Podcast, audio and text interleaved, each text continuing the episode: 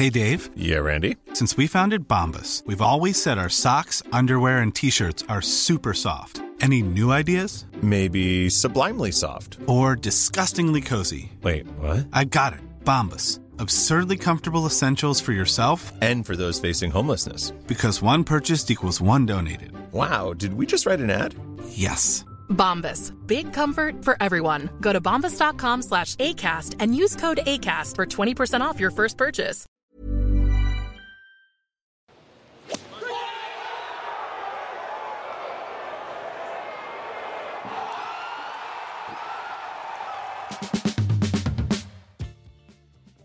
Hallå där! I veckans golfsnack så analyserar vi Rory McIlroys seger på Quail Hollow, hans 19 på PGA Touren. Vi snackar också upp veckans tävling i Dallas och lyssnar på Jordan Speeds tankar inför den här veckan. Vi pratar om laserkikare, en 19-årig supertalang och svenska tävlingar på Challenge-touren.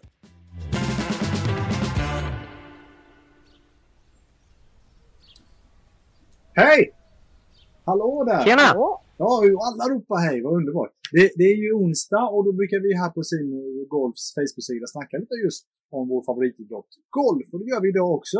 Klockan är innan lunch. Förra veckan var det efter lunch. Det är lite olika, men någonstans runt lunch blir det i alla fall en stunds livesnack här på Facebook. Och alla som vill får gärna hänga med och titta på det här, ställa en fråga, kommentera någonting i vårt kommentarsfält.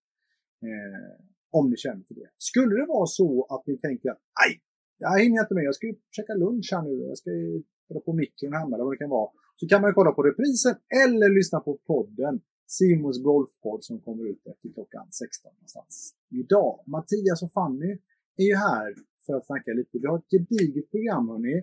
Vi ska prata om veckans eh, tävling förstås, Byron Nelson på en ny bana i norra Dallas. Vi ska prata om Rorys seger förra veckan som var imponerande. Vi ska blicka framåt nästa vecka på eh, Kaiwa Island, vad säger man Fanny?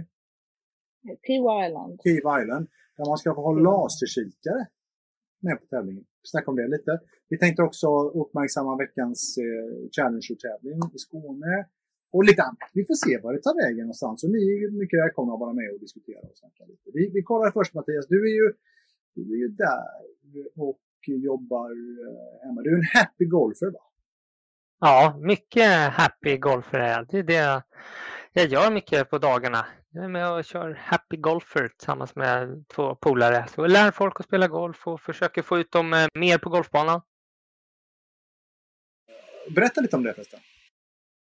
Eh, ja, men vi, eh, så det är ju som ett, ett eh, medlemskap så att man får ett eh, golf-ID och eh, kan eh, spela och så vidare. Och sen så har vi lite tjänster till så att man kan få hjälp med att eh, vi har så här car sharing så att du kan eh, vara med på eh, i en, får en bil ut och lite rabatt på det. Och eh, sen så har vi också att, eh, ja, men digital golfutbildning. Så jag har gjort flera kurser, både nybörjarkurs och eh, lite mer svåra kurser med ja, men mängder med, jag tror vi har över upp mot 100 filmer totalt sett med olika tips och tricks och så får man också skicka in sin eh, sving och få den analyserad och så vidare. Så att det är som ett, ett digitalt hem i Golfsverige.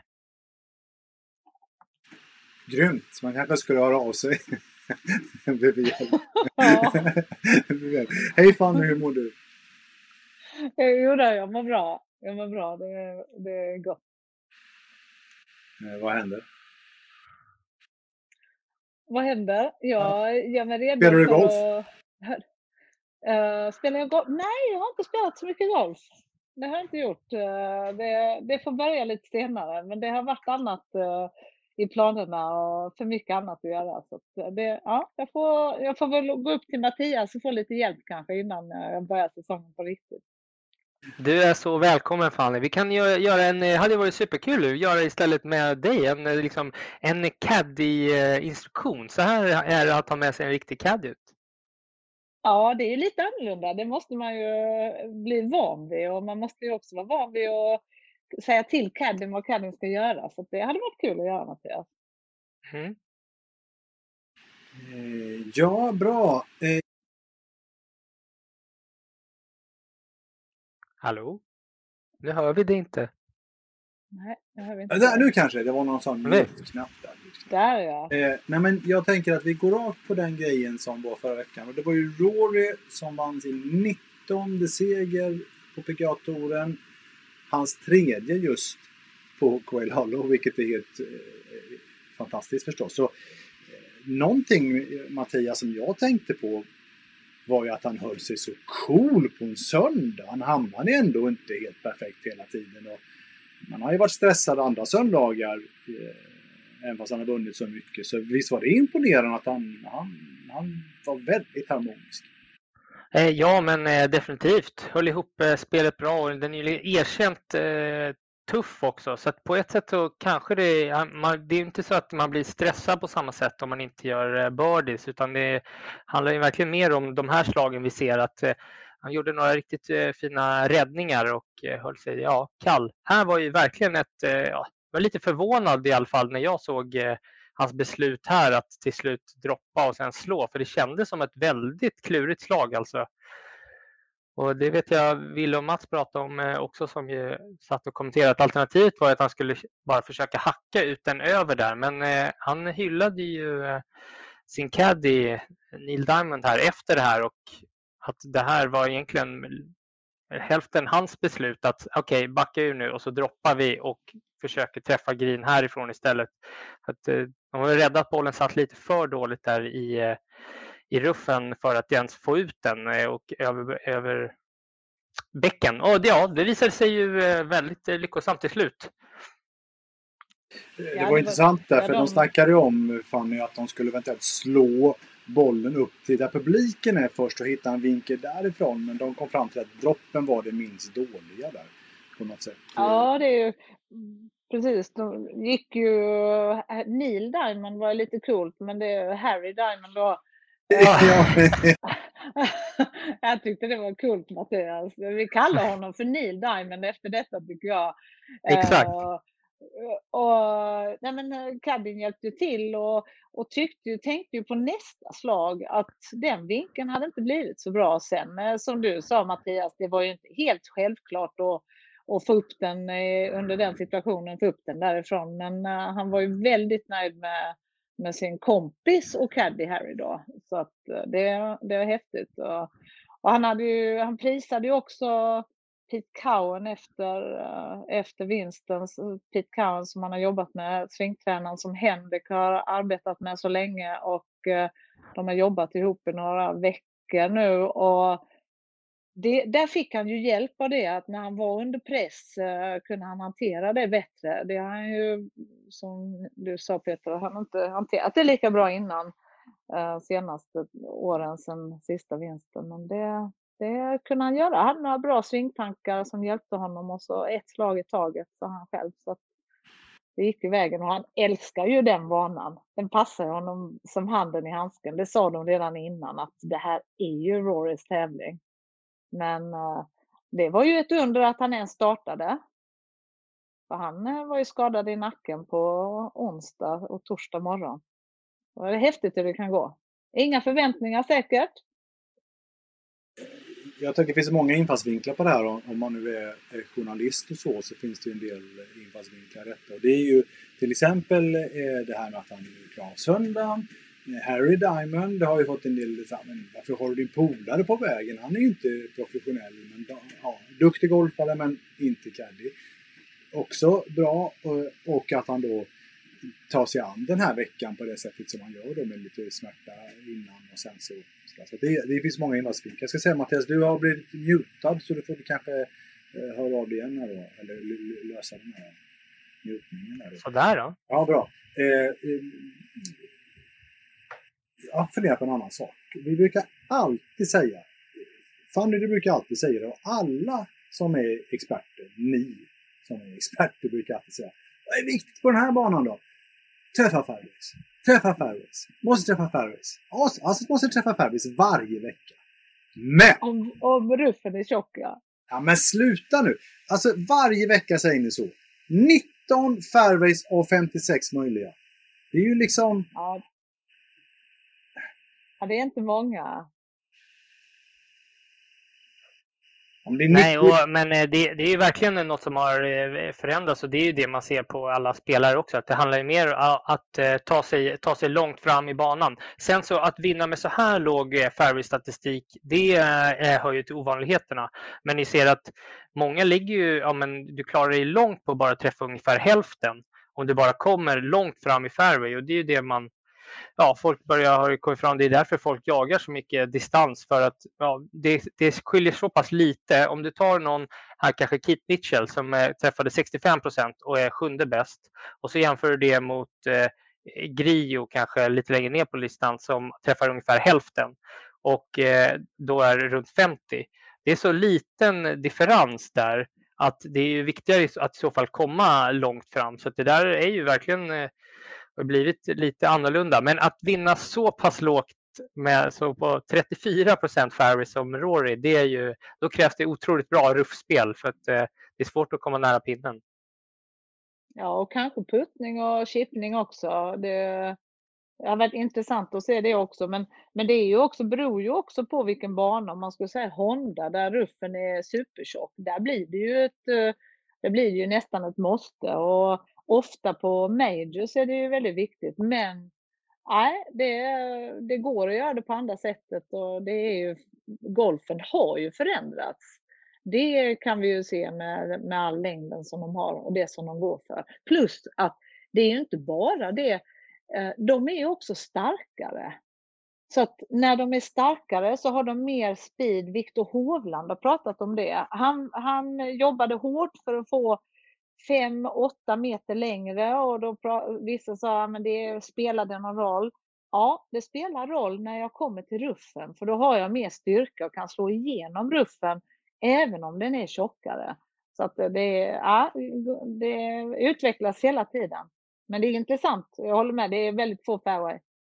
Jag tänker att när Bryson DeChambeau vann US Open, US Open är ju känd för att tjockaste ruffen i världen och det är så svårt. Men det spelar ju ingen roll för Bryson DeChambeau att det var så tjock ruff. Och någonstans med längden, så med de korta klubborna, så hanterar de det så bra. Vad händer nu då?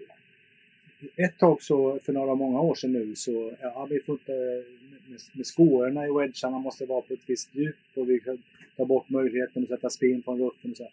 Vad händer nu då när de kommer på att det spelar ingen roll om de spelar från ruffen för de, de eh, hanterar ju det ändå. Vad blir nästa grej? Man får inte ha wedgar i, i ruffen eller vad händer? Ja, men de sätter ju pinnarna lite tajtare och du ser ofta pinnar som har tre yards till sidan istället för fyra. Det, det såg man eh, ibland eh, innan, men det är oftare man ser det. Det är inte ens tre meter till höger eller vänster de, och de är närmare kanterna. Så att det gör man och jag tror att, att ruffen också, är ruffen rejält tjock, då, då är det för svårt. Och så har vi grinerna. Är grinerna hårda, ja, då kan du inte komma nära. Och, så, att, så det är en kombination. Är det, är det en bana där det har regnat massa och grinerna är mjuka, nej, då kan du inte då kan du inte eh, skydda banan för att då kan spelarna stoppa bollen även om de är i ruffen. Men sätt dit riktigt hårda griner, tjock ruff eller en ruff som flyger.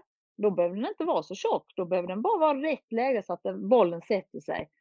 Då, då är det för svårt. Då måste spelarna ha ett bra närspel för att komma nära, för det går inte att stanna bollen på green.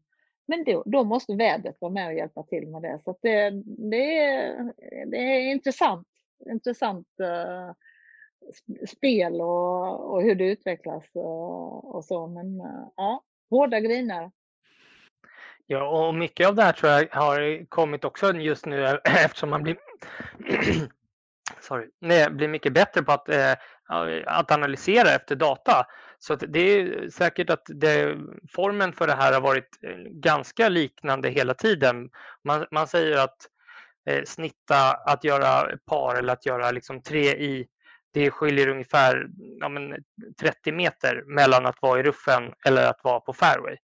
Och jag tror inte att den metern egentligen har förändrats så mycket om vi tittar kanske tidigt 90-tal. Det är mer att då var man inte Eh, lika medveten om att ja, men jag hellre slår mig 30 meter fram. Om jag ligger 30 meter fram i ruffen så har jag samma snittscore som jag har 30 meter bak på fairway.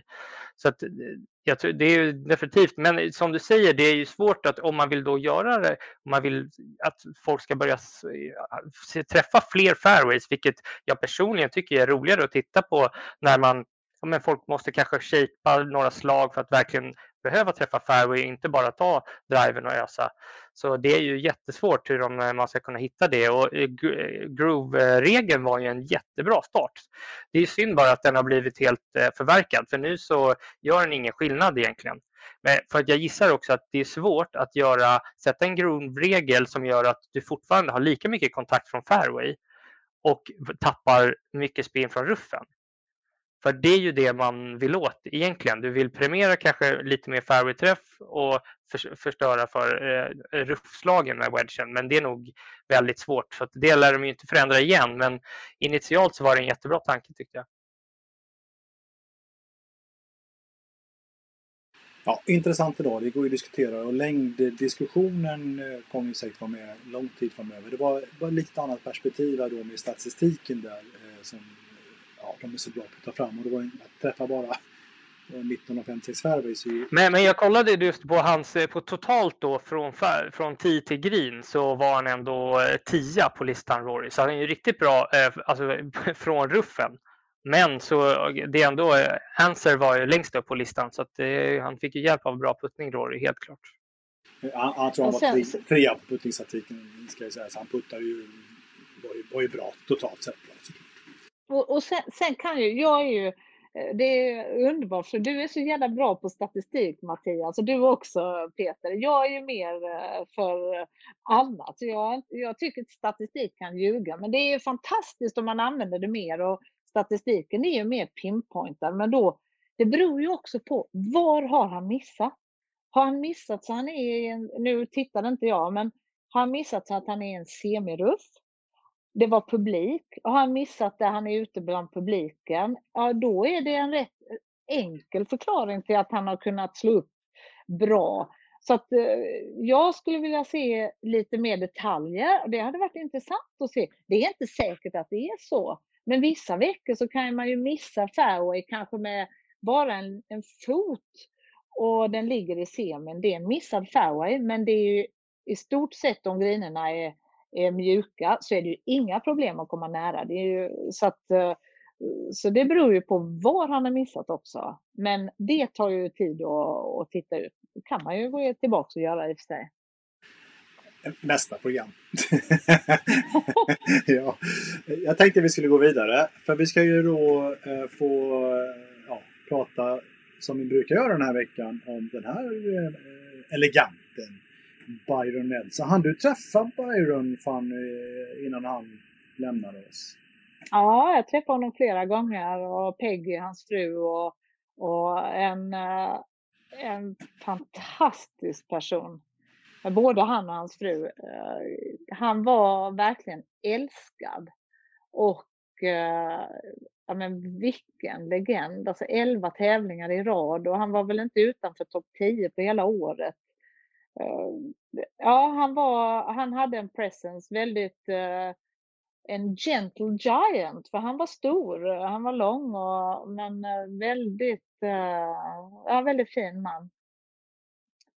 Så, jag tycker det är häftigt ja. med, med, med, med, er, eller med, med, ni som har fan, som har varit ute så mycket, som har träffat de här legendarerna som finns men också legenderna som har lämnat oss och liksom kan beskriva dem. För, de, för, för, för, jag vet inte hur det är för dig Mattias, men de är ju någonstans bara ikoner. Liksom. De är, vi vet mycket om dem men vi har ju ingen aura att känna. Vi kan ju ingenting om deras utstrålning och sådär. På det sättet som de inte har, har, har, träffat dem. Så jag tycker det är ascoolt att höra berätta om Byron Nelson. För Byron Nelson det är ju någonstans eh, en rubrik för den här veckan. AT&T Byron Nelson. Vi ska till Dallas, eller norra Dallas, till en, en ny plats. Jag vet inte. Det är ju då TPC Craig Ranch. ligger där. Eh, jag, vet inte, jag kan ingenting om det här. Vet ni något? Ja, men de har väl... Eh, kör du, kör du Mattias. Nej, kör du. De, eh, nej men att, eh, de har inte varit eh, där innan men de har spelat Confertour-finalen två gånger, fast nu var det ganska länge sedan. Det var väl 08 och 2012.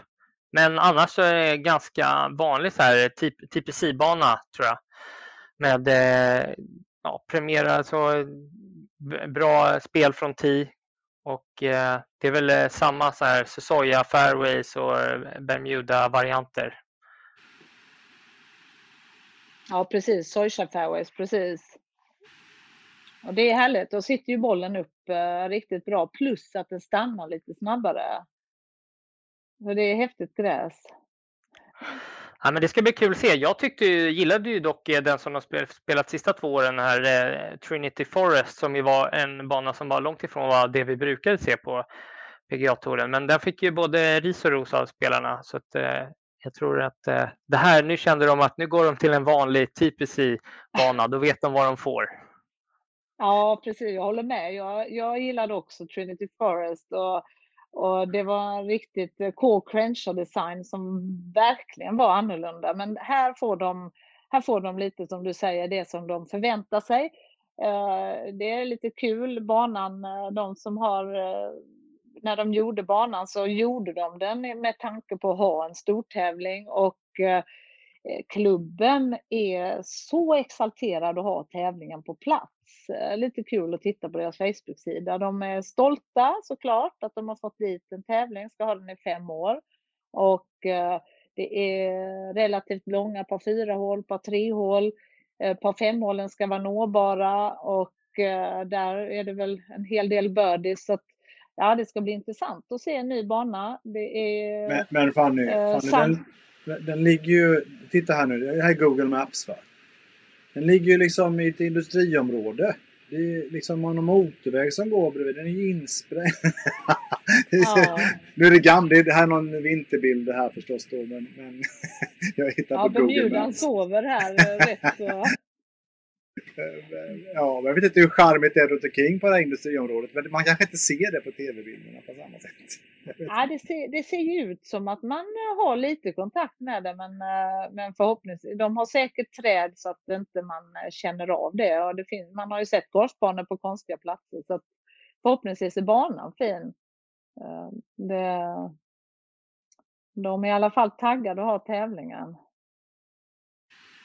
Jag tror att det här är 18. Eh, de har ju en, en bäck Roval Creek som löper igenom till exempel 14 av 18 hål och sånt där. Så den får man väl se upp med då, tänker jag. Eh, ja, men det ska bli kul med, med, eh, med, eh, med ja, den här tävlingen. Många bra spelare med förstås. Eh, det är det ju. Och eh två svenskar också Eh, är ju med. Med eh, Jonas som eh, spelar sin tredje raka tävling efter comebacken här och även Alex Norén som är med och ska peppa upp för nästa veckas PGA-mästerskap. Vi ska komma dit också förstås. Jag tycker det börjar bli svårare och svårare. Fan, vi ska få svara på frågan först förresten från, från Henrik. Vad tror ni om Jonas här? Han klarar ju kvalgränsen senast på slaget där. Ja, men jag tror att han eh, jag tror att det kommer att gå bra för honom. Missar ju kvalet första tävlingen tillbaka med ett slag bara, klarade sen eh, precis på numret. Han hängde väl kvar i alla fall. Gjorde inte en Bryson DeChambeau som flög hem och fick eh, flyga tillbaka när, han, när det blev så mycket vind. Det, det har hänt mig en gång faktiskt. Jag fick köra tillbaka. Eh, samma kväll dock. Alla försäkrade mig att vi hade missat katten. Eh, men, eh, nej, men jag tror att det kommer att gå bra för honom. Han säger själv att han inte har ont. Han, eh, han kan svinga fullt ut, slå lite längre. Och jag menar vad positivt att komma tillbaka och vara så nära första veckan och sen klara katten. Jag, jag tror på Jonas. Ja, jag tror att det är viktigt för honom att eh, få fyra varv flera gånger här nu så att det inte blir att han eh, känner att han börjar titta på kvalgränser istället utan han vill ju såklart titta längre upp i resultatlistan. Men skulle det bli så att han får en eh, får lite tråkig start här på att komma tillbaka att han är på fel sida kvalgränsen så är det rätt att man kanske kan flytta fokus istället på att klara kvalgränsen istället för att titta längre upp i listan. Så att det kan ju vara bra och den här är kanske är nyttigt då eftersom man inte spelat så mycket de senaste åren så är det ju nytt för alla då den här banan. Så det, eh, det brukar ju folk säga att det är en liten fördel för de som inte är nya. Han är såklart inte ny, men eh, om man jämför mot eh, att inte spelat något förra säsongen.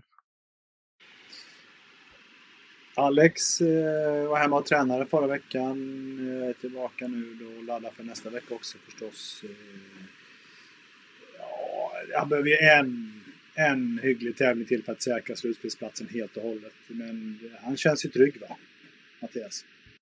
Eh, ja, det känns ju som att han får gneta på. Verkar inte riktigt eh, vara helt eh, nöjd med spelet tycker jag när man av det man hör med honom att det fortfarande är lite att han får kämpa sig runt ibland. Men det gäller ju för honom som alla runt omkring honom säger också hela tiden att, att han kan ta ett steg tillbaka och även Eh, vila lite under tävlingen och inte bara försöka träna sig ur när, när han inte något som inte stämmer. För det verkar vara det är lätt att han hamnar där och, han, och det är det som är så intressant för jag tycker när man hör honom ibland inte kunna träna så mycket när han hade lite skadad, då säger han ganska snabbt i att så här, nej, det här var ju skönt att inte, men sen så nu när han är hel och känner att han kan köra, nej, men då står han ju och dunkar sina fyra, fem timmar på ranchen ändå. Så att ibland så undrar jag om han inte riktigt eh, lär sig sin, eh, sin egen läxa på att eh, lite spara energi även under tävlingsveckor. Ja, jag håller med. Han, det, det, han är inte ensam om det, att uh, träna, försöka träna mer och träna sig ur. Det, det oftast blir det en förändring när man tränar rätt och kanske som du säger tar lite ledig tid och låter kroppen och knoppen få vila lite. Svårt att göra men uh, viktigt. Ja, för eh, annars så kan man bli skadad. Jag tror inte kanske att Dustin Johnson tränar lika hårt som eh, Alex på ranchen när han fick ont i sitt knä här. Jag vet inte, det kanske han gjorde. Men, men han är ju skadad här veckan för en major. Dustin Johnson. Det är ju det är ingen bra. Han, kan, han skulle varit med den här veckan men kan inte vara det.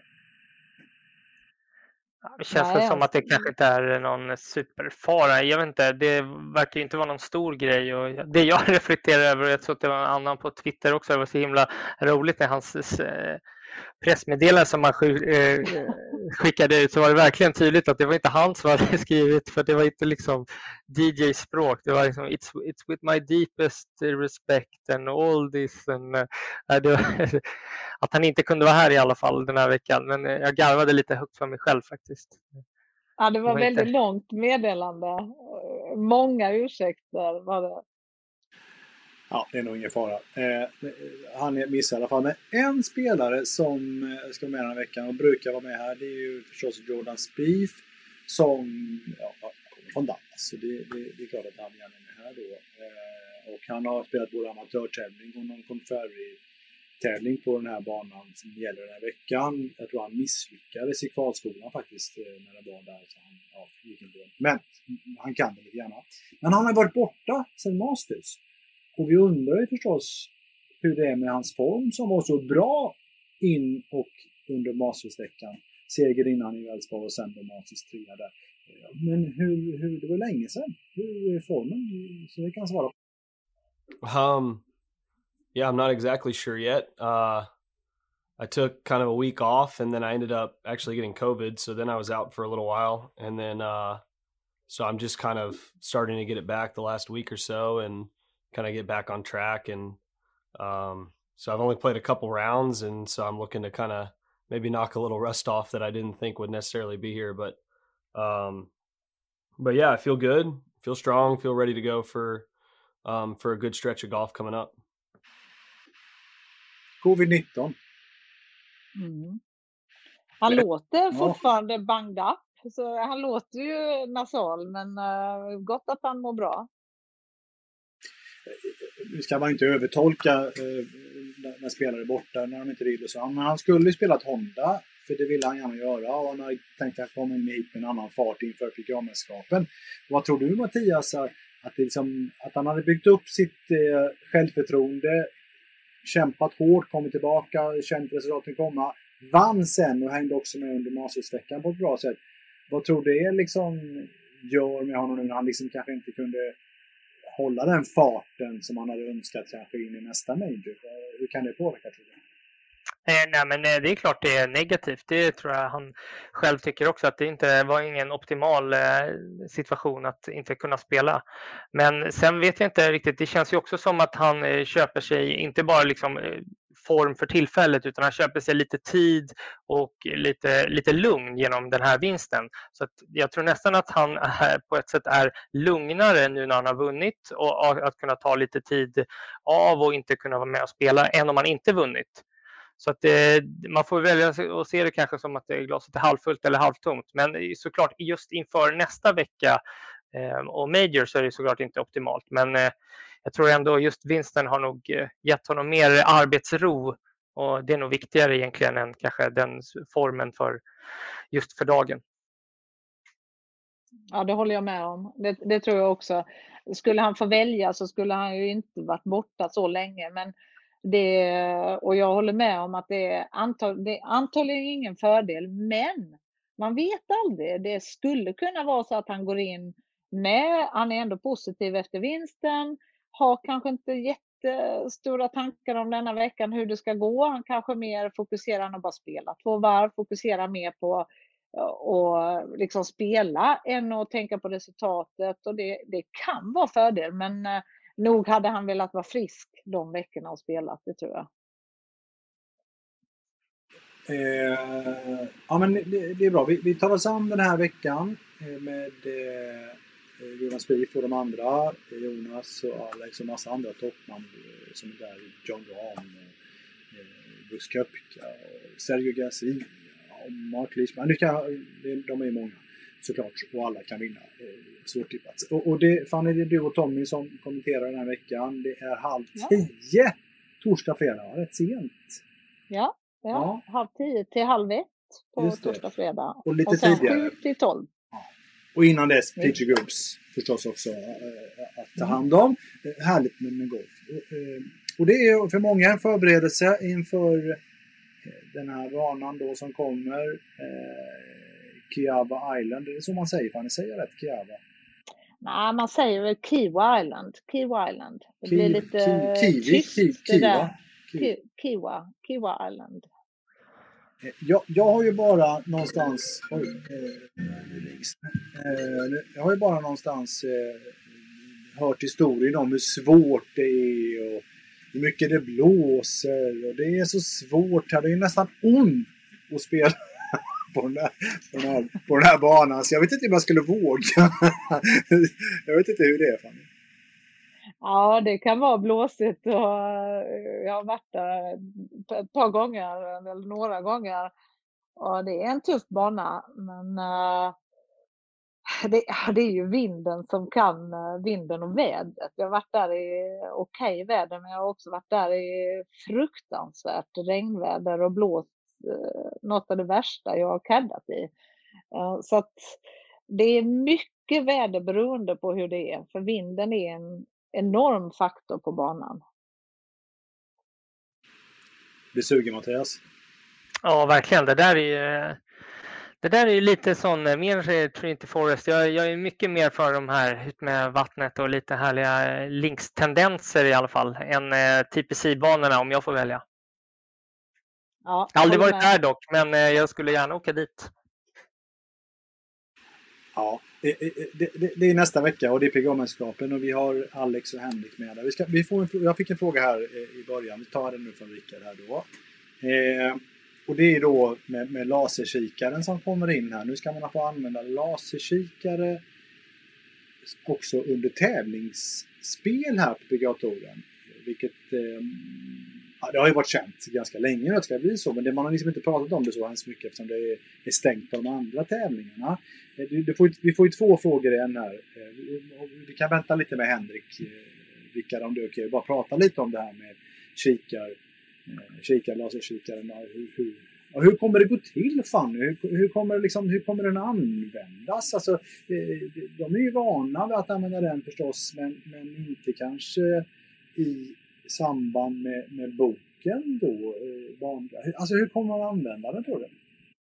Ja, det, det, kommer nog att vara lite varierat. Eh, spelarna vill ju ha eh, nummer som är mer än bara till flaggan. De vill ha över en bunker, de vill ha eh, nummer till framkanten av green istället för att bara ha flaggan. Så att en spelare behöver mer nummer, kanske till bakkant. Hur mycket det är bakom, det kan man inte skjuta med en laser. Så att, eh, vi kommer att se yardage-böckerna framme och eh, vi kommer säkert att se några caddies vara tacksamma att kunna använda lasern om de är ute på en svår vinkel. Då kanske det är snabbare om man, om man tänker sig eh, Jordan Spieth på The Open när han var ute på ranchen.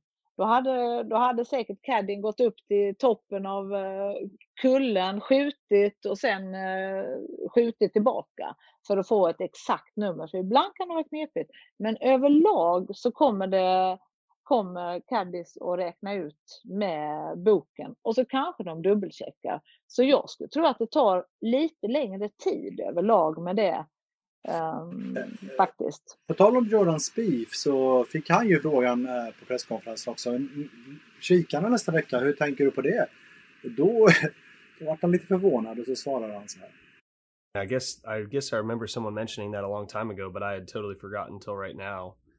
So, um, yeah, I don't see why you wouldn't, but I also, I mean, we've been checking our yardage books and cover numbers and back of green numbers for eight years now. Um, I think shooting the pin is just a confirmation of what we're doing elsewhere. So I, I have a hard time seeing it speed things up unless you get it way offline or you're out of contention.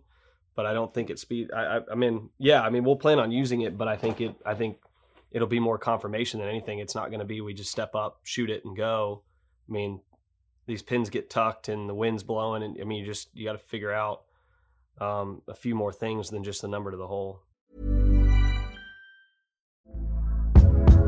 Hey there, it's Michelle Norris. I'm host of a podcast called Your Mama's Kitchen. When I travel, I'm usually looking for a way to find a taste of home when I'm not at home. And one of the things I love to do when I am at home is entertain. And Airbnb allows me to do that. When I was in California recently, I rented a house that had a great kitchen. And when we were sitting around the table, we we're all thinking, we're in someone else's house. Someone could be in all of our homes as well. If you have a home, but you're not always at home, you have an Airbnb. Your home might be worth more than you think. Find out how much at airbnb.com/slash host. Wow. Nice. Yeah. What you're hearing are the sounds of people everywhere putting on Bombas socks, underwear, and t-shirts made from absurdly soft materials that feel like plush clouds. Yeah, that plush. And the best part, for every item you purchase, Bombas donates another to someone facing homelessness. Bombas, big comfort for everyone. Go to bombas.com slash ACAST and use code ACAST for 20% off your first purchase. That's bombas.com slash ACAST, code ACAST. Han, kom, han konfirmerade det. Ja. alltså bra, jag hade inte hört honom innan. Får tillägga det, för det lät... eh, Ja, men det, jag tror att eh, det svaret skulle man nog höra av eh, de flesta på, på touren, tror jag. Ja, och jag kan ju bara liksom, jag har ju spelat på, på Nordiska touren till exempel där man får ha eh, bok. Och det är ju många, alltså det, alla spelar ju med boken och den här, då har man ju dessutom ingen caddy och det var ändå vissa som bara spelade med, med boken för att eh, det var bättre och man tyckte att man eh, fokuserade inte så mycket på pinnen. Så jag tror verkligen det kommer bli så också. Jag är dock lite förvånad för, jag var det typ tre eller fyra år sedan som de gjorde ett eh, test på Corn Ferry Tour och då gjorde de, jag tror att det var hela fem tävlingar som de testade det här. Och jag har letat med eh, ja, lykta liksom, efter att hitta om de har liksom presenterat något av det här, om det egentligen gick snabbare eller någonting. Men alltså, de har inte, i alla fall inte vad jag kan hitta, någon får gärna skicka till mig. Jag har inte hittat någonting kommunicerat ifrån det. För det, skulle ju, det var ju meningen att man skulle använda som, eh, som beslutsunderlag för att titta vad man skulle kunna göra på torerna. Men antingen så är det, faller det inte eh, PGA-touren i, i fatet att det fungerade eller så, ja, jag vet inte. Det, de testade i alla fall men jag har inte sett något om det. Jag tror att en liten tour har sagt, jag har inte eh, någon information eller sett den, men det, jag håller med, det hade varit intressant. Men jag tror, eh, jag kommer inte ihåg hur många minuter, men en eh, mindre tour sa att när de introducerade det så blev det lite långsammare. Men eh, det är superintressant. Vi får, vi får Ja. leta. Och, Och, och verkligen då framförallt de mindre tourerna, där skulle man ju på någonstans, och på nordiska ligan till och med, då tror jag ändå det gick lite snabbare när man lanserade. Men det är just för där är man ju bara en person som eh, är. Om du har en, en caddy som kan göra mycket simultant när du själv står och eh, kanske känner på slaget, då förstår jag att eh, ja, det kommer tveksamt. Om det, om, om det ska göra någon eh, skillnad i speltempot så kommer det ta lång tid innan att folk eh, hittar ett nytt arbetssätt. Man kommer nog inte, nästa vecka kommer det nog bara ta längre tid. Helt enkelt. I- i- plus, plus, att, du. så, plus att de mindre tourerna har enklare pinnar.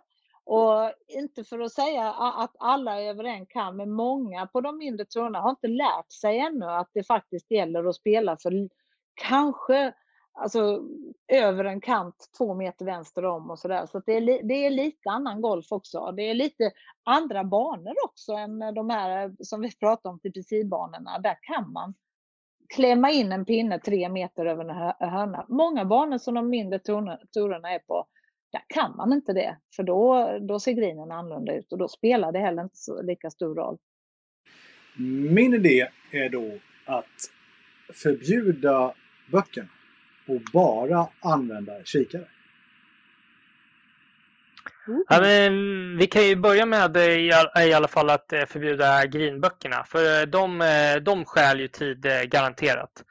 Så där, där är jag med dig. Men eh, å andra sidan, hur, eh, det- kommer ju någonstans. Ska du förbjuda folk att ta anteckningar då under eh, inspelsvarvet? Eller är det, är det de massproducerade böckerna som du ska... Eh, det, då hade det liksom börjat skapas en undre marknad när Fanny går ut och gör sina hemliga böcker. Liksom. Ja, ja, ja. Så att jag, tror, jag tror att det är svårt att få, få folk att sluta spela in. Ja jag tycker man måste få göra, man, måste, man får inte ha någon annan hjälp. Man får ha sin kikare och så får man ha huvudet bara. Men Vi, vi kan ta bort, eh, bort liksom längdskyltarna på, score, på 10 också. Det ska bara vara ett fält. Sätter vi ner för folket där. Eh, Hur många, hur många gånger har man stegat då från sprinkellocket och står det 124 liksom och så ska man stega då till bollen där. Så, alltså, ja, men det, ja. Mm. Nej, vi får se. Det blir spännande att se hur, hur de hanterar det i alla fall. Och alla kommer ju ha det. Det är ingen som kommer vara utan kikare. Men det kanske blir som du säger Fanny och som också Jordan säger. Man, det är mest konfirmerande liksom att ja, det stämmer. Och, och kanske de första dag, inspelsvarven, första dagarna så använder man det liksom det första, ja, vad det nu kan vara. Och om man hamnar snett. då. Det måste ju vara så. Det kan ju vara så att spelaren skjuter, tänker jag. Det hade nog varit, caddien går numret och sen så skjuter spelaren medan caddien eh, eh, stegar av och räknar ut och då, då kanske det inte tar längre tid. Då har man det som konfirmering att ja, det, det är det jag har, men eh, numret till pinnen är det, men vi tittar på fem kortare där vi ska landa den till exempel. Men, och det är också så när man har gjort det här, spelat med både böcker och vilket man ju gör om det är en eh, pro-am eller dagen innan. Det är ju ganska ofta som det diffar på en, två meter för att det är ju inte. Och då är frågan istället, ha, vad ska de lita på eh, lasern eller på det de brukar spela efter? Så att det blir. Det, Ja, det tar nog det- ett eh, tag att vänja Ja. sig. Ja, jag tror det. Och, och det är också det här med vinklar. Jag har pratat med Mark Long som gör boken i USA och vinklar, man kan se eh, exempel på när, när eh, spelare eller caddies eller personer som bara spelar och använder en bok ska gå från en punkt och så går de och så ser man att den där vinkeln stämmer inte för det är ju som en cirkel runt, eh, om man säger pinnen så är det ju en cirkel runt. Det går ju inte att vara helt square till det. Och om då en caddy har gått och så är det och jag håller med, det, en till två meter, det tror jag, det kommer, vi se, kommer man att se ofta. Och, och det kan räcka till att det kan vara lite jobbigt. För två meter om, om pinnen bara står på tre, det är ju en stor skillnad för de här spelarna om det är kort. Men tänk om det då är fem meter. Då blir det ju en eh, doubt i huvudet på spelaren. Kanske inte på lasern, men på caddien och på boken. Och det tror jag är, jag tror vi kommer se några som inte kommer gilla det faktiskt. Ja, man kan ju tänka sig, tänk dig eh, Ian Polter som var ute och svingade över att han var, hade hamnat på någon eh, slow, slow pace eh, lista och så vidare. Jag kan se med när, att han skjuter och så får han eh, två meter fel och han, det blir han blir så slint i huvudet. Han vet inte liksom och sen så får han en dålig tid istället och så blir han ännu argare bara. Du får inte se så glad ut Mattias med det. Jo, men det är ju kul jag att se lite också, jag tänker också eh, på, på nästa vecka då. Om de inte är överens nu och liksom ja, det stämmer inte. Och, men sen så nästa vecka de inte får kika. Då kanske de aldrig mer kan, kan, kan jobba ihop då eh, med böckerna där. För att, nej, det litar jag inte på. Det stämmer, det här kommer inte stämma. Nej, det kan nog bli... eh, Det. Jag, jag, jag har faktiskt varit i en sån situation fast, eh, fast efteråt. Eh, jag gick åt en spelare och eh, ja, gick caddy och sen så när, när, det, när varvet var slut så var det en som sa, kom fram och sa ja men du var rätt bra där på den vinkeln. Det var bara, du hade bara ett, ett, en yard fel. Då var det någon som hade varit och lasrat och kollat av numret då som eh, var associerad med spelaren. Så, ja, man blev uppkollad. Va- Vadå, så att det var någon som gick liksom och skuggade dina mått du gav? Ja, vi var långt ute då. Det var långt, långt ute. Svår vinkel. Ja, okej. Jättesvår vinkel. Och då, eh, så att, eh, det är ju svårt att skjuta om man är på fairway. Men vi var långt ute bland publiken. Och det var en sån där, ja, man fick gå flera gånger fram och så till sidan och så där. Ja, men det var bra. Det var bara en, en yard fel eh, som det var. Ja, fick vara nöjd med det då. Men då blev jag kollad. Vem var spelaren? Vem var spelaren? Nej då. Det brukar... Kommer aldrig säga. Såklart. Eh, bra, men vi får se vad det händer. Vi, vi går vidare. Vi, vi eh, tänkte hinna med ett par grejer till innan vi säger tack för idag. Vi eh, tänkte prata om den här pojken. Eh, ja, är ni pålästa kring Lev Grinberg, eller Grin, Grinberg, Grinberg, Grin, Grin, Lev Grinberg. Han är, han är 13 år. Ja, inte mer pålästa än att han eh, tagit sig igenom första pre-qualifying för att få spela det riktiga då, US Open-kvalet. Och det var Ja, man får nog stort. Ja, det är enormt. Det, man får nog börja läsa på om honom, verkar det som, om man klarar av det. Det blir spännande att se hur det går på riktiga kvalet. Alltså han är 13 år. Han är uppvuxen eller född i, eller han är från Ukraina. Men är uppvuxen delvis i Belgien. Men där var det för kallt. Så nu drog familjen till Florida och de har varit där i tre år nu. Och han eh, går ut på high school här då och är ju ett riktigt löfte. Han blev singelhandikappad när han var nio år. Jag ly- Jag lyssnade på någon eh, intervju med Golf Channel så därför jag vet detta. Eh, och han har en snittlängd med driven på 250-260 yards. Och eh, han har gått som bäst 66 vid ja, 5-10 tillfällen. Gick här på local qualifying US Open på 70 slag och tog sig vidare en av fem tror jag. Och kommer komma då till nästa steg. Så han är inte inne i US Open än, det ska vi säga. Men, men han är 13 år och han har kommit till slutkvalet. Jag tror att han kommer få spela på eh, The Bears Club eh, i Florida. Det tror jag i alla fall att han kommer få göra. Eh, det är inte så vanligt, så vanligt är det ju inte att unga killar kommer så långt in i major-sammanhang. För har vi sett fler eh, unga spelare, Michel Key, eh, vi och några andra har ju varit så här 13-14 år och liksom vunnit tävlingar och så. Men på killsidan är det inte lika vanligt. Va, va, va, va, spontana eh, tankar kring eh, att han är så bra som han är, men eh, få uppmärksamheten här nu då och han säger själv att eh, mitt enda mål är att vinna 84 på Göteborg.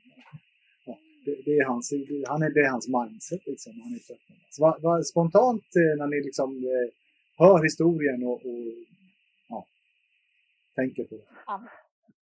Jädra häftigt. Jag hoppas, hoppas bara att det är hans mål på riktigt och inte att det är andra som, eh, som eh, är de som styr, att det är, att det är därför han spelar, att han har press utifrån. Utan jag hoppas att han är en sån där, uh, eh, ung person som bara älskar golf och vill vinna och tycker det är det roligaste som finns. Och att andra supportar det istället för att pusha det. Det, det tror jag är det viktigaste. Sen är det ju kul att följa och vi vet ju vad som har hänt. Jag, menar, jag var, var ute och, och spelade när Rory var riktigt ung och, och man tänkte att det där kan nog bli något. Så att, eh, häftigt att följa, men hoppas att han, eh, att han var, älskar spelet själv. Ja, nej, och jag tycker eh, överlag när man hör så här unga som... Eh, det, det, är så himla långt innan någon blir bra och jag tänker oftast på eh, eh Tianling Guan som ändå spelar Masters. Han var alltså 14, han var ett år äldre när han spelade Masters och han, han gjorde ju inte ens bort sig då, förutom att han fick ett pliktslag då, som enda, enda spelare i typ PGA Tours historia. Men att eh, om han kan där på Masters och idag så spelar ju han på PGA Tour China så att han har ingen, eh, ingen större kategori egentligen. Det är lite mer kvitto också på hur, ja, det, det, det är såklart jättebra att vara duktig när man är liten men just i golf så vet jag inte om det är, det är så mycket annat som kommer in. Och, om du sa att han snittade 255 yards så Bears Club är ju ingen bana man skjuter under par på om man eh, inte kan slå den en bra bit längre än så. Det, så jag, jag, tror tyvärr att han kommer få eh, det ta stopp för eh, honom i nästa steg. Annars tycker jag det är ganska häftigt med US Open-kvalet eh, att det är i stort sett vem som helst som har någon form av talang i golf kan ju komma med där. Och det är massvis med lokala steg och det finns internationella kvaltävlingar och så här. Och slutkvalet tror jag har nästan tio deltävlingar runt om. Om jag minns rätt här. Så det är ju det är en häftig... Eh, alltså US Open är häftig på det sättet. Att man liksom, ja, men, ja de öppnar upp helt enkelt. Verkligen, och det är det som är, är ju likadant, det, är det som jag tycker är synd med PGA-touren. De hade kanske inte velat ha kvar hela den gamla långa kvalskolan, att det ska delas ut så många kort. Men just att det är möjlighet att du kan eh, har att göra något som inte ens är med golf, knappt vara proffs och sen så en vecka senare ha ett pga kort Det är ju så otroligt eh, coolt.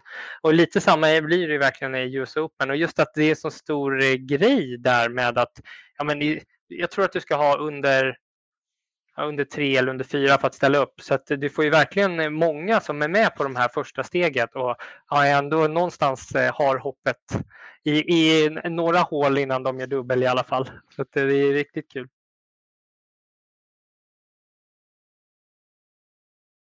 Jag tänkte du skulle säga något där Fanny. jag, jag trodde du skulle säga något.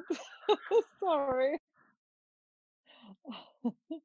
Nej, men jag, jag kan tänka säga då att USJ då är ju, är ju någonstans eh, folkets eh, federa, federation eh, förbund där att, att liksom bjuda in till det här tycker det är coolt.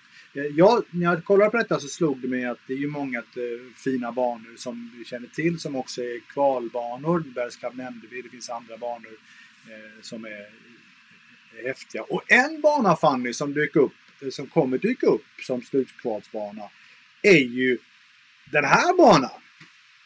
Piedmont Driving Club i Atlanta. Och vem är det som står där på 10 på 18? Ja, det ser lite suspekt ut måste jag säga. ja, det var en fin bana. Eh, eh, vi var där och spelade, du och jag, när vi var på Tour Championship 2018 eh, tror jag. Då var vi här och lirade. Och Piedmont Driving Club. Det var, det var ju superhäftig banan!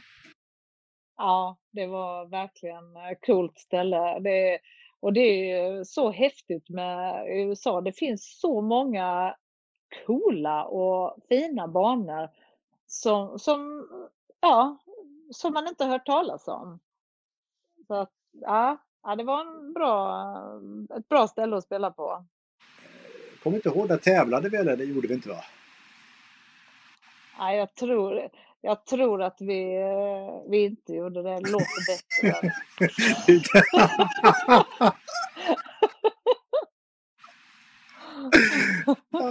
jag, jag kommer ihåg att vi tävlade. Strunt Det kändes som att man försökte fiska in ja. Eh, någonting här. Jag tycker jag stod lite mycket till höger där när man såg bak. Du borde sagt till där Peter. Eller? Den där Den andra. Ja, men du siktade upp på vallen där. pekar- Jag siktade upp på vallen lite hemma. Jag gick ju ändå inte banan innan. Nej, det var häftigt i alla fall. Ja, det är kul att, Ja. kul att spela nya banor. 77 tror jag att jag hade. Jag har ju ganska bra minnen jag tycker att det var bra för dem. Eh, och så gick vi på Kortosbanan också efter, men det, kan, det är en annan, annan story. Eh, eh, eh, vi lämnar det. Vi, lämnar, vi får se vad som händer med Lev Greenberg från Ukraina via Belgien till Florida. Han pratar otroligt bra engelska eh, efter bara varit i tre år i- där borta. Eh, den här intervjun med Golf som han säkert kan köpa upp. Han är mer nyfiken på hur, hur han... Eh, ja, är. En annan som har kvalat är ju Louise Stahle som fortfarande gör bra ifrån sig på proffstourerna. Det var ju en av de största talangerna vi plockade fram under det eh, tidigt 2000-tal. Det skulle bli ny Annika. Försvann ju, slutade vi spela lite också men, men håller till nu borta i USA mest på semester och så. Men har kvalat in till damernas eh, US Open som spelas på The Olympic i San Francisco i början på juni. Eh, ja, du känner kanske Louise eh, fan... Ja, ja det gör jag. Jättehärlig tjej. Och eh, kul att hon eh, kvalade in. Riktigt kul. Ja, men det, man trodde ju att hon skulle, hon skulle vara mer framme och som du sa. Det, men, ja, vet, inte, vet inte varför det blir så. Det finns ju alltid massa olika anledningar. Men eh, det, så var det verkligen. Var duktig, jätteduktig. Och med, när jag jobbade lite med landslaget så var ja, var något läger och ja, riktigt härlig tjej. Vi är ju bortskämda på damsidan. Det är ju eh, jag vet inte, tio spelare tror jag som kommer att vara med på damernas US Open. Eh, vi fick en fråga här från eh, Håkan Johansson eh, angående slutkvalet i US Open. Jag tror att det är här i början på juni. Jag tror att eh, just The Bears Club, där som vi pratade om med Lev Grimberg och även Pigment Driving Club, där vi hade spelat om det, har den 7 juni som kvaldag. Eh, och Håkan, du frågade lite också om eh, eh, den här eh, Tipsy Craig Ranch. I, eh, för ett tag sedan i programmet, om du backar tillbaka sen, så har vi snackat ganska mycket om den här banan. Eh, och eh, för er som har missat det så kan ni kolla på reprisen eller lyssna på podden sen som kommer ut i eftermiddag. Titta bara på Simons Golfpodd, där poddar finns, så kommer den också att eh, dyka upp där. Eh, bra att ni hör av er, det är kul att ni är med här lite och ställer lite frågor och så. Eh, innan vi slutar så landar vi hemma i Sverige och vi kan väl prata framtid på något sätt eh, kring det. För eh, det här är veckans, tror det i alla fall, Challenge Tour-bana i Skåne, Mattias. Känner du igen dig? Eh, Ja, men jag har inte spelat, men eh, ja, de ska ju spela... Aj, nu råkade jag De ska spela på eh, två stycken här i Sverige nu, på Hinton och Österåker. Så väldigt roligt och efterlängtat att vi får lite svensk eh, Challenge Tour eh, för att eh, det är ett väldigt bra sätt just för att eh, och det är något som ja, både Svenska Touren och alla har efterfrågat just att vi måste få möjligheter för våra spelare som spelar på Nordiska touren och har lite kategori på Challenge Tour att ta sig ut och få full kategori per Challenge Tour. För det är väldigt lätt att man hamnar i, i ett limbo. Vi har sett det från eh, svensk eller nordisk nivå egentligen. Att vi får in ett, ett gäng spelare på Challenge Tour som kanske inte får så bra kategori. Ja, men då kommer de ner och så får man spela på Nordiska touren och så vidare. Så att det här är väldigt eh, efterlängtat att vi kan få lite sådana här Eh, ändå en svensk tävling. Sen så finns det olika sätt att göra nu för att få ut spelare och det är väl det som är största skillnaden om man jämför mot kanske då de medelhavsländerna som Spanien och sådär. De byter ju, man får ju hälften av startfältet är ju lokalt och i stort sett, inte riktigt hälften, men ett, en stor del. Och då byter de platser eh, för eh, det här så att de får ut, liksom, men de skulle då kunna ha en spansk eh, inbjudan till den här tävlingen och så vidare. Men så vet jag inte riktigt om det kommer ske här eftersom det här kommer ju med väldigt kort vassel, och så vidare. Men väldigt kul för svensk golf att vi har en, två stycken Challenge Tour-tävlingar. Jag tror att den här veckan så är det 36 svenska spelare som får plats. Och nästa vecka så är det uppemot 40 invites. Till och med. Att det, alltså 40 invites, så det kan bli, det blir ju 50 spelare. Svenska spelare. Ja, Vilket ja men är precis. Och det är ju verkligen en viktig...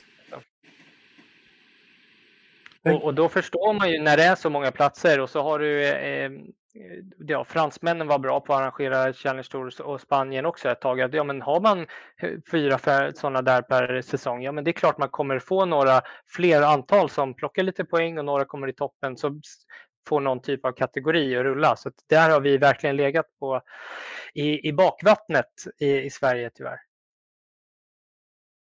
Ja, ja, men det är superviktigt. Det, det är viktigt också att se, se kompisarna som spelar bra och, att få, som Mattias säger, spela, spela de här tävlingarna. Ser man då att kompisen spelar bra i en sån här tävling så att, och så vet man att ja, men jag själv kan slå samma slag. Det, det, alltså, det är inte bara den som spelar bra som får självförtroende utan det blir alla de som spelar med den personen också. Så, att, så det är extremt viktigt. Och så är det ett mål att ta sig dit. Så att det är viktigt på många sätt. Och kul. Kul att ha, den, ha båda de två i Sverige. Hoppas att det fortsätter.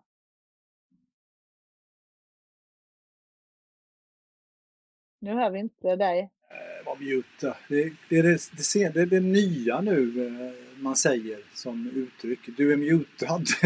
I alla möten så glömmer man liksom muta av sig. Eh, vi har kört nästan en timme här nu. Vi är glada att, eh, att eh, så många av er har hängt med oss och vi, vi eh, ska avsluta här nu. Vi ser fram emot Challenge-tävlingarna förstås.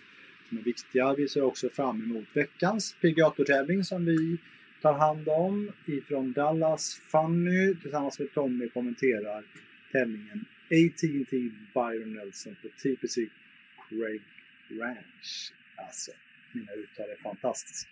Jag är mycket nöjd med dem. Eh, ja, men ska vi liksom någonstans säga så då? Vi kan ju svara på den här frågan också förresten som vi fick från Henrik här. Det är om Mike Wasaki. Kommer du ihåg han som grät sig in i sin första PGA-tävling efter, efter det lokala Ja. kvalet? Big Mike. Big Mike. Han missade, han missade ju eh, att ta sig vidare där. Men, men han har fått en invite. Han har faktiskt fått det till eh, Schwab Challenge, heter den så, på Columbia. va? Så att eh, han får Härligt. absolut eh, spela tävlingar. Det blir ju så när man har sån, sån bass på, i sociala medier och inte minst eh, när PGA-touren tycker att det är så vi ska jobba. För om man klarar av att spela bra och dessutom ha en riktig impact på PGA-touren via sociala medier eller annat, då kan man tjäna ännu mer pengar Ja, jag var lite förvånad över att han i den där, de la ju ut då när han ringde och fick den här inviten, att han inte blev eh, sponsrad. Jag trodde nästan att det var ett självklart att eh, Charles Schwab, de har ju lite, det kändes som absolut en invite, men några kronor för även om han då får spela de här två kvalgränserna, säg att han missar kvar båda de kvalgränserna, då har han mindre pengar än när han startade. Han, skulle, han skulle kunna Ja, bli en youtuber nu. Han får så mycket följare så han skulle kunna liksom få in Ja, det är sant, det är sant. på det. Ja, han Ja. sa att han skulle försöka måndagskvala också för han tyckte det var så kul att vara med. Så det har varit kul Ja, att se det om gör han det. lyckas. Härligt hörni! Tack så mycket för, för att ni, Mattias och Fanny, för att ni var med här. Och tack till er där ute också som, som har följt oss. Eh, lyssna här på podden eller kolla reprisen. Fortsätt höra av er till oss på vår Facebook-sida och så försöker vi hålla igång den här golfelden på alla håll så gott vi kan. Och spela själva hörni. Ge er ut på banorna nu när värmen kommer och eh, bara lira av er all, all golflust. I de restriktioner som vi har också till lite annat. Ska vi nöja så då? Det gör vi. Ja. Bra. Hej då alla!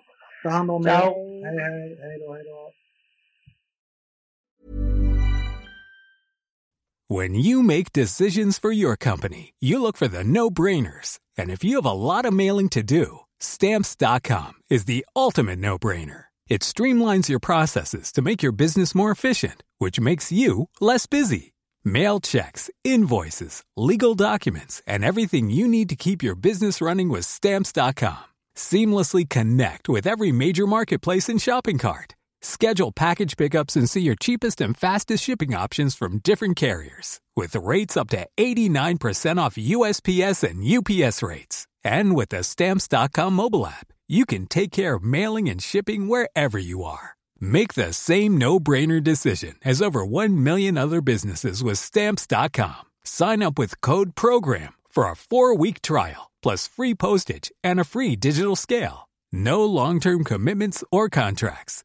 That's Stamps.com. Code PROGRAM.